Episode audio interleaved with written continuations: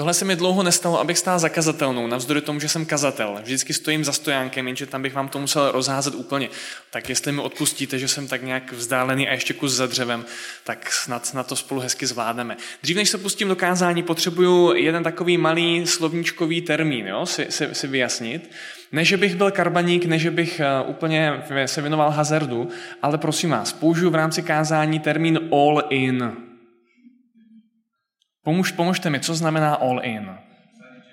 Vsadit všechno, jo? Jsme, jsme, jsme v pokru, hraje se, je to napjatý a vy teďka buď to musíte, nebo prostě máte výborné karty a vsázíte naprosto, naprosto všechno, co tam máte v tom svým banku. Pokud vyhrajete, výborný, vyhrajete velký prachy, pokud prohrajete, končíte.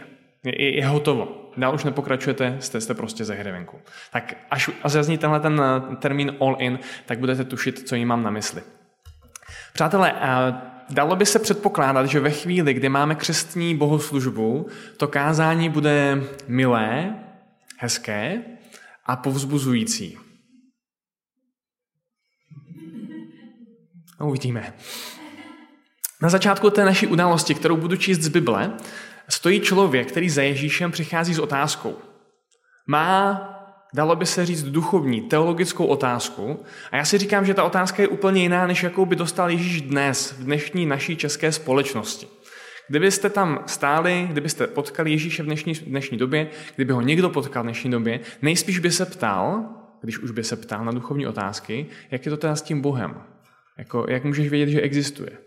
Jako když ho nikdo neviděl. Ten člověk, který přichází za Ježíšem, tuhle otázku neklade vůbec. Na tu má dávno odpověď, naprosto samozřejmou jako pro celou tehdejší společnost. Samozřejmě, že Bůh existuje.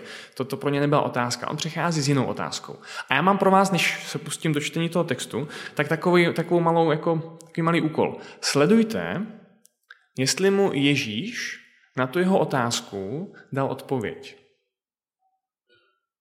Jsme v Lukášově evangeliu, 13. kapitole, budeme číst verše 22 až 30. Lukáš 13. kapitola 22 až 30. Na své pouti do Jeruzaléma procházel tedy Ježíš města i vesnice a učil. Někdo se ho zeptal, a teď je ta otázka, pane, bude spasen jen málo kdo?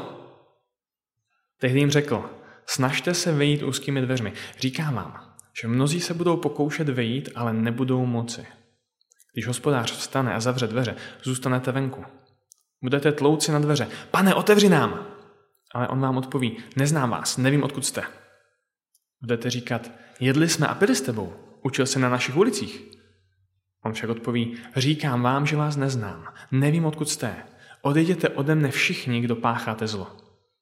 Bude tam pláč a střípění zubů, až uvidíte Abrahama, Izáka a Jákoba se všemi proroky v božím království, ale sami budete vyhnáni ven. Mnozí přijdou od východu i od západu, od severu i od jihu a budou stolovat v božím království. Hle, někteří poslední budou první a někteří první budou poslední. Tak tady máte toho člověka. Přichází s otázkou, kdo ví, kde se ta otázka vzala. Jestli ho zaujalo něco v tom Ježíšovi předchozím vyučování a teď se jde zeptat. Každopádně ptá se, pane, bude spasen jen málo kdo? Další malý slovníčkový vhled, spasen, zkrátka se ptá, bude zachráněn, bude těch lidí, kteří jednou budou žít s Bohem, bude jich málo? Bude těch lidí, který Bůh vezme k sobě, bude jich málo. A teďka, odpověděl mu Ježíš nebo ne? A to je to jednoduchá, otázka, že jo? Otázka na ano, ne. Bude spasen jen málo kdo? Ano, bude spasen jen málo kdo. Ne, nebude spasen jen málo kdo, bude jich hodně. Tečka, kde se dál? Že Ježíš odpovídá jinak. A vy tam tu odpověď tak nějak vytušíte v tom, co říká, ale zároveň on toho říká mnohem, mnohem víc. A tohle Ježíš dělá často. Přijdete za ním s jednoduchou otázkou. Chcete prostou odpověď. A on vám odpoví úplně jinak, než jak by měl, a vezme vás mnohem hlouběji, než se vám možná i vůbec líbí.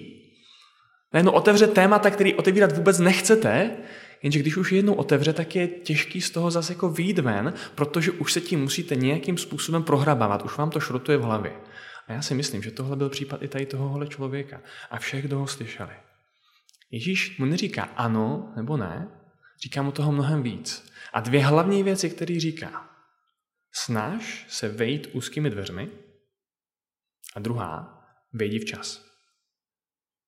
Začneme tou první. Já vám ještě jednou znova přečtu tady tuto pasáž. Snažte se vejít úzkými dveřmi. Říkám vám, že mnozí se budou pokoušet vejít, ale nebudou moci. Když hospodář vstane a zavře dveře, zůstanete venku. Budete tlouci na dveře. Pane, otevři nám! Ale on vám odpoví, neznám vás. Nevím, odkud jste. Budete říkat, jedli jsme s tebou a pili s tebou. Učil jsi na našich ulicích. Zkuste si představit ten obraz, jo? Ten, ten moment, jak tam ten někdo je, tluče, a teď uslyší tohleto. Co, co, co ti myslíš? To, to, to jsme přece my. Teď se známe, dávno se známe. Prosím tě, vzpomeň si na ten večer, jak jsme tam spolu seděli a jedli. Byl to parádní večer, měli jsme se naprosto skvěle. Já jsem seděl jenom kousek od tebe.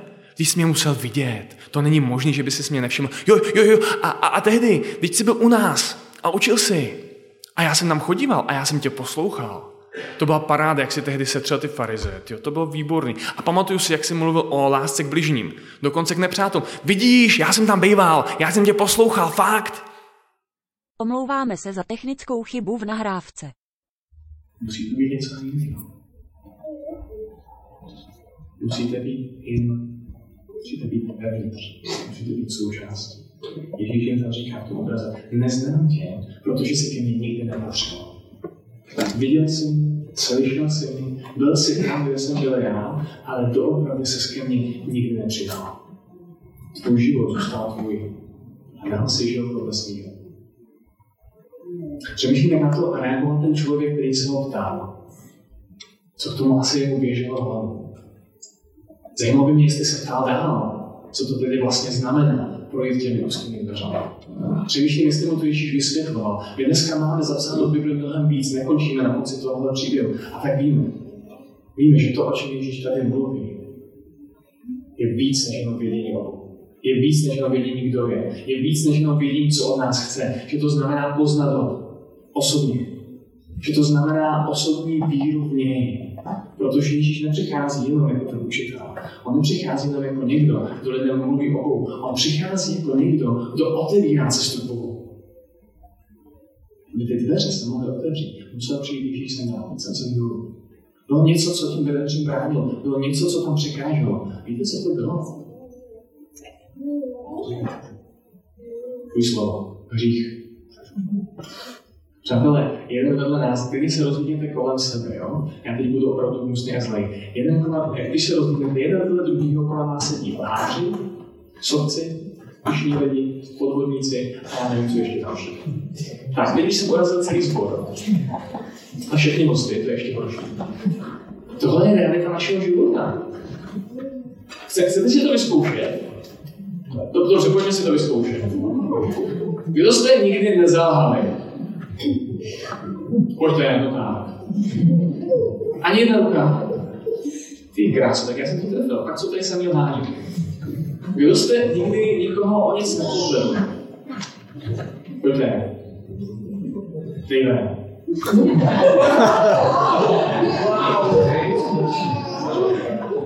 tak třeba tohle. Kdo jste nikdy nic neukradli? Jeden člověk. Výborný, aspoň jeden. Jeden člověk. Dva lidi. Dva lidi. Teď je otázka, jestli se to projevuje to lhářství, nebo špatná paměť. To spíš ne. Přátelé, máme tady místnost plnou lhářů, plnou podvodníků a až na dvě výjimky plnou zlodějů. Proč by takovéhle lidi měl Bůh brát k sobě? Ten Bůh, o kterým čteme, že je svatý, dokonalý. Proč by takovýhle Bůh měl mít zájem o lidi, jako jsme my? Proč by, jim, proč by měli být spaseni, jak se tam ptá ten člověk? Proč? To, co se nedočteme v tomhle příběhu, to ale čím pokračuje Ježíšův příběh, čím pokračuje příběh Bible, je to, že Ježíš přichází jednoho dne do Jeruzaléma, kde je ukřižován na kříži. Je, je reálně obětí justiční vraždy, ale mnohem hlouběji, mnohem víc. Je naplněním božích slibů toho, že Bůh jednou pošle Mesiáše, spasitele, vykupitele, někoho, kdo tyhle ty věci, který nám překáží v přístupu za Bohem, kdo tyhle ty věci odstraní, protože je vezme na sebe. Vím, že ten obraz Ježíše na kříži znáte, vídáme ho častokrát venku na ulicích, eh, na ulicích, eh, okolo cest z vesnice do vesnice. Známe to z, z Velikonoc. Ale nevím, jestli znáte, nevím, jestli víte, že ten moment, kdy tam Ježíš vysí na kříži, tak je to kvůli vám. Tak je to právě proto, že jste lháři, právě proto, že jste sobci, právě proto, že jste podvodníci a ten výčet by mohl pokračovat dál, právě proto, že já jsem takovýhle. On tam ve mně umíral, aby Bůh jednou mohl říct, díky tomu, co Ježíš udělal, já ti můžu odpustit, protože on platil za tvůj hřích. Ale tady to nekončí. Nekončí to jenom tím, že tohle víme. To podstatné je, že já, já vírou přijmu ten význam, vírou přijmu tuhle tu skutečnost se vším všude, co to znamená. Přijímám, Bože, já jsem hříšnej. A přijímám to, že ty za mě platíš. Častokrát, a tady to bude nepříjemné pro všechny nás křesťany, jo? častokrát a vedeme druhé lidi k tomu, aby když chtějí přijmout Ježíše, aby se modlili jednoduchou modlitbu spasení. Znáte to, že jo? Mnoho z nás se jim modlilo. A teďka prosím vás. Víte, kolikrát se takovouhle modlitbu modlil někdo v Bibli na základě kázání a poštů nebo Ježíše? Pojďte, řekněte to. Ani jednou. Ani jednou. Vy budete číst kázání apoštolů v knize skutků. Ani jednou se nepotkáte s tím, že by vyzývali k nějaké modlitbě. Ani jednou je neuslyšíte mluvit o tom, že mají přijmout Ježíše do svého srdce. Nic takového Bible nezná. Víte, o čem ale naopak mluví velice často? Mluví velice často o víře a překvapivě, překvapivě, ještě častěji o pokání. Tohle je zajímavé. O pokání, který my někdy třeba jako úplně vynecháme. Teď já si uvědomuji, že pokání je častý téma kázání, jo? ale já tady s váma nebývám a tak budu předpokládat, že to všichni přede mnou vysvětlili špatně. No? Pokání neznamená, není to, že projevíte lítost. To, že vás mrzí, co jste udělali. Pokání neznamená, že přiznáte vinu. Protože ano, teď už vím, že to je špatně, udělal jsem to špatně, ano, jsem, jsem, jsem vinen. Pokání neznamená, že vyjmenujete všechno, co jste spáchali. Samozřejmě tyhle věci jsou součástí pokání, jsou projevy pokání, ale pokání samo o sobě je něco mnohem hlubšího. To podstatné je, že říkáte, odvracíte se od hříchu, od toho, kým jste, od toho, kým jste a vracíte se zpátky k Bohu. Říkáte, já už takhle nechci žít. Já už nechci být to, co jsem. Teda dobře, asi pořád chci, kus toho mě pořád chce, protože se mi to líbí. Ale bože, já už nechci. Já už nechci být to, co jsem. Prosím tě, pomož mi. Teď bez tebe jsem ztracený, bez tebe jsem přesně tady tohoto lhář, sobec a tak dále. Jak bych jednou mohl stát před tebou jako takovýhle člověk? Jsem fajn chlap, ale zároveň toho na mě fajn není hromada. A bez tebe já to prostě nedávám. Bože, já chci být tvůj. Tady mě máš. Tady mě máš. Chci být s tebou tam uvnitř. Odpust mi to, co v mém životě bylo špatně. A vezmi si mě. Vezmi si mě celýho. Tohle je pokání, tohle je obrácení. Nejenom to, že řeknete, dobře, tohle už dělat nebudu, když je to špatný, a tohle dělat budu, když jako křesťan mám, ale to, že z člověka, který říká, hele bože, vles mi na hrb, se stává člověk, který říká, bože, jsem tvůj, jsem all in. Tohle jsou ty úzké dveře. To, že se člověk vydává Kristu. Vydává se jemu. Úzkýma dveřma není lehký projít. Nemysleme si, že to je snadný.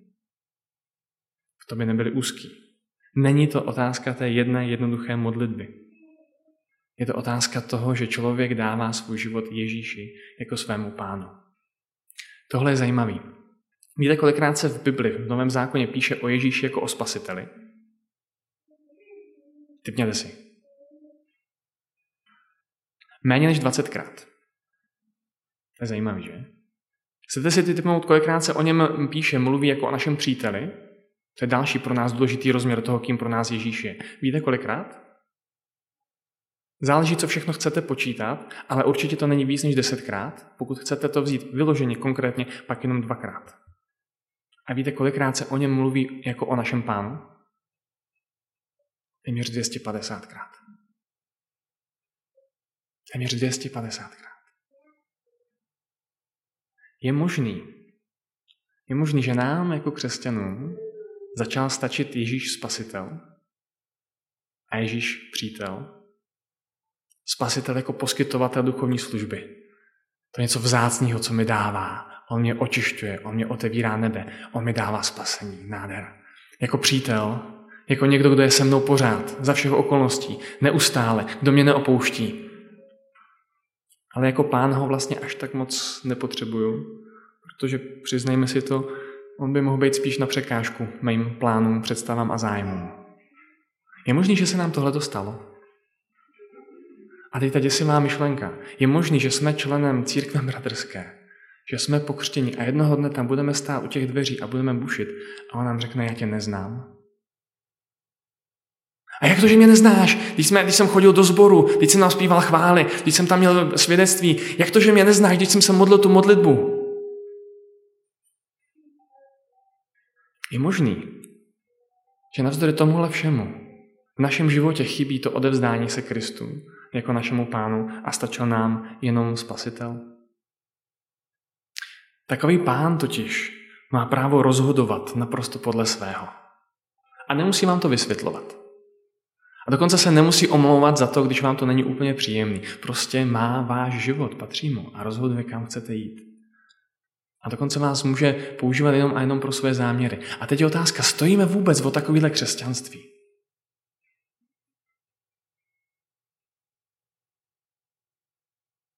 Je Ježíš tvým pánem?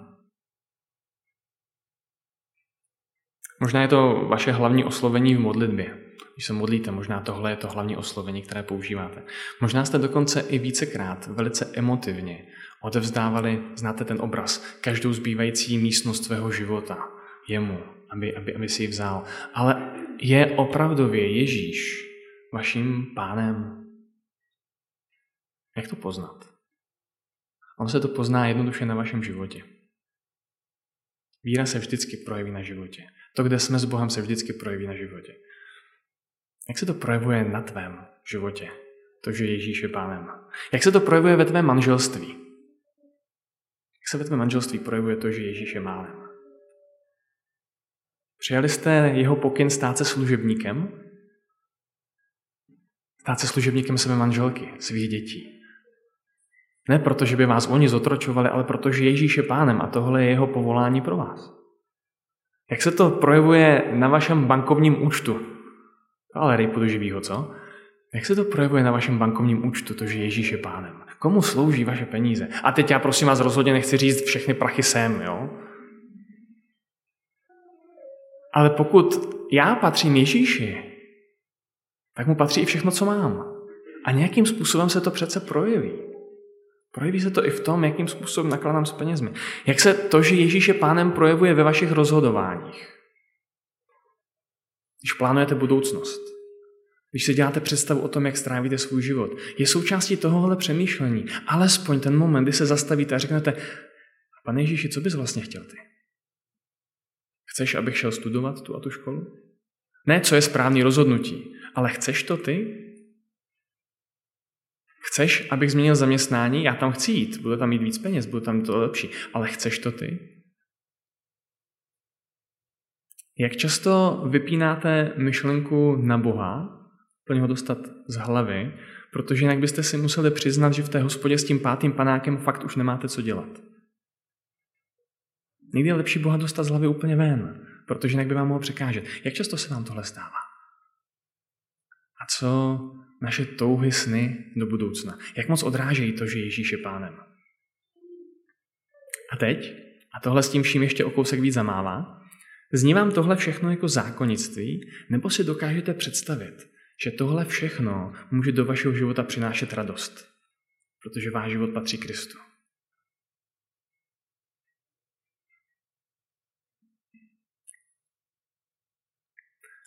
Nebudu předstírat, že jsem dokonalý a že jsem all in.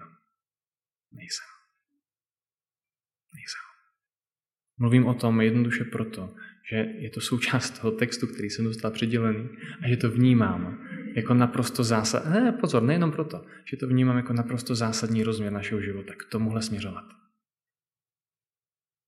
Nejsem all in, nemyslím si, že by kdokoliv z nás byl all in, ale obrovský rozdíl v tom, jestli řeknete, pane Ježíši, chci být all in. Chci ti dát celý sám sebe se vším všude. A vím, že mi to někde nepůjde. A vím, že je to dlouhá cesta, ale tady mi máš. A já tebe přijímám jako svého pána. Jako někoho, kdo má hlavní slovo, hlavní hlas v mém životě. Nechci se spokojit jenom s tím, že budeš spasitelem. Nechci se spokojit jenom s tím, že budeš přítelem. Chci tě se vším všudy a chci, aby ty si se vším všudy měl mě.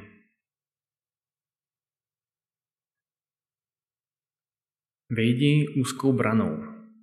Je ta první věc, kterou tam Ježíš říká. Ta druhá věc, vejdi včas. Snažte se vejít úzkými dveřmi.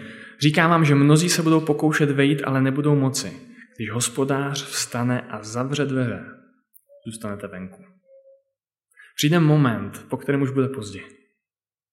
Buď to jste s ním, a je to dobrý, anebo nejste a zůstáváte za dveřma, zůstáváte venku. Ježíš říká, projdi včas. Projdi včas. Zahoď hřích, zahoď zlo, zahoď dokonce život sám pro sebe a dej ho mně. Dej ho Ježíši. Přijď o něj, aby ho doopravdy mohl získat. To je zvláštní paradox křesťanství. Říká, kdo přijde o svůj život pro mě, ten ho doopravdy získá. Dej svůj život Ježíši včas. Přemýšlím, jak reagoval ten člověk, s čím odcházel. Dostal odpověď, dostal víc než odpověď, dal svůj život Ježíši, uvědomil si, chápal, kdo ví, nevíme. A teď tu otázku spíš chci přehodit na nás. S čím odejdeme my ve chvíli, kdy čteme tenhle ten text, ve chvíli, kdy tohle nám tady Ježíš říká. Já teď nebudu dělat žádnou vízu. Nechci znovu vás vést k nějaké modlitbě, k nějakým slovům. K čemu vás chci vyzvat? Něco jiného. Chci vás vyzvat k tomu, abyste přijali Ježíše jako svého pána. Jako někoho, kdo má právo na váš život. Pokud ho neznáte jako svého spasitele, tak prosím, nezapomeňte na ten rozměr. Přijměte ho jako svého spasitele, někoho, kdo vám odpouští vaše, vaše hříchy, kdo vás přivádí k Bohu. Ale nezůstaňte u toho. Tak přátelé, pokud vnímáte, že cokoliv z toho ve vašem životě schází, běžte dneska za někým, sedněte si spolu, probejte to ještě hlouběji, ještě víc, modlete se spolu a hledejte Pána Boha se vším všude.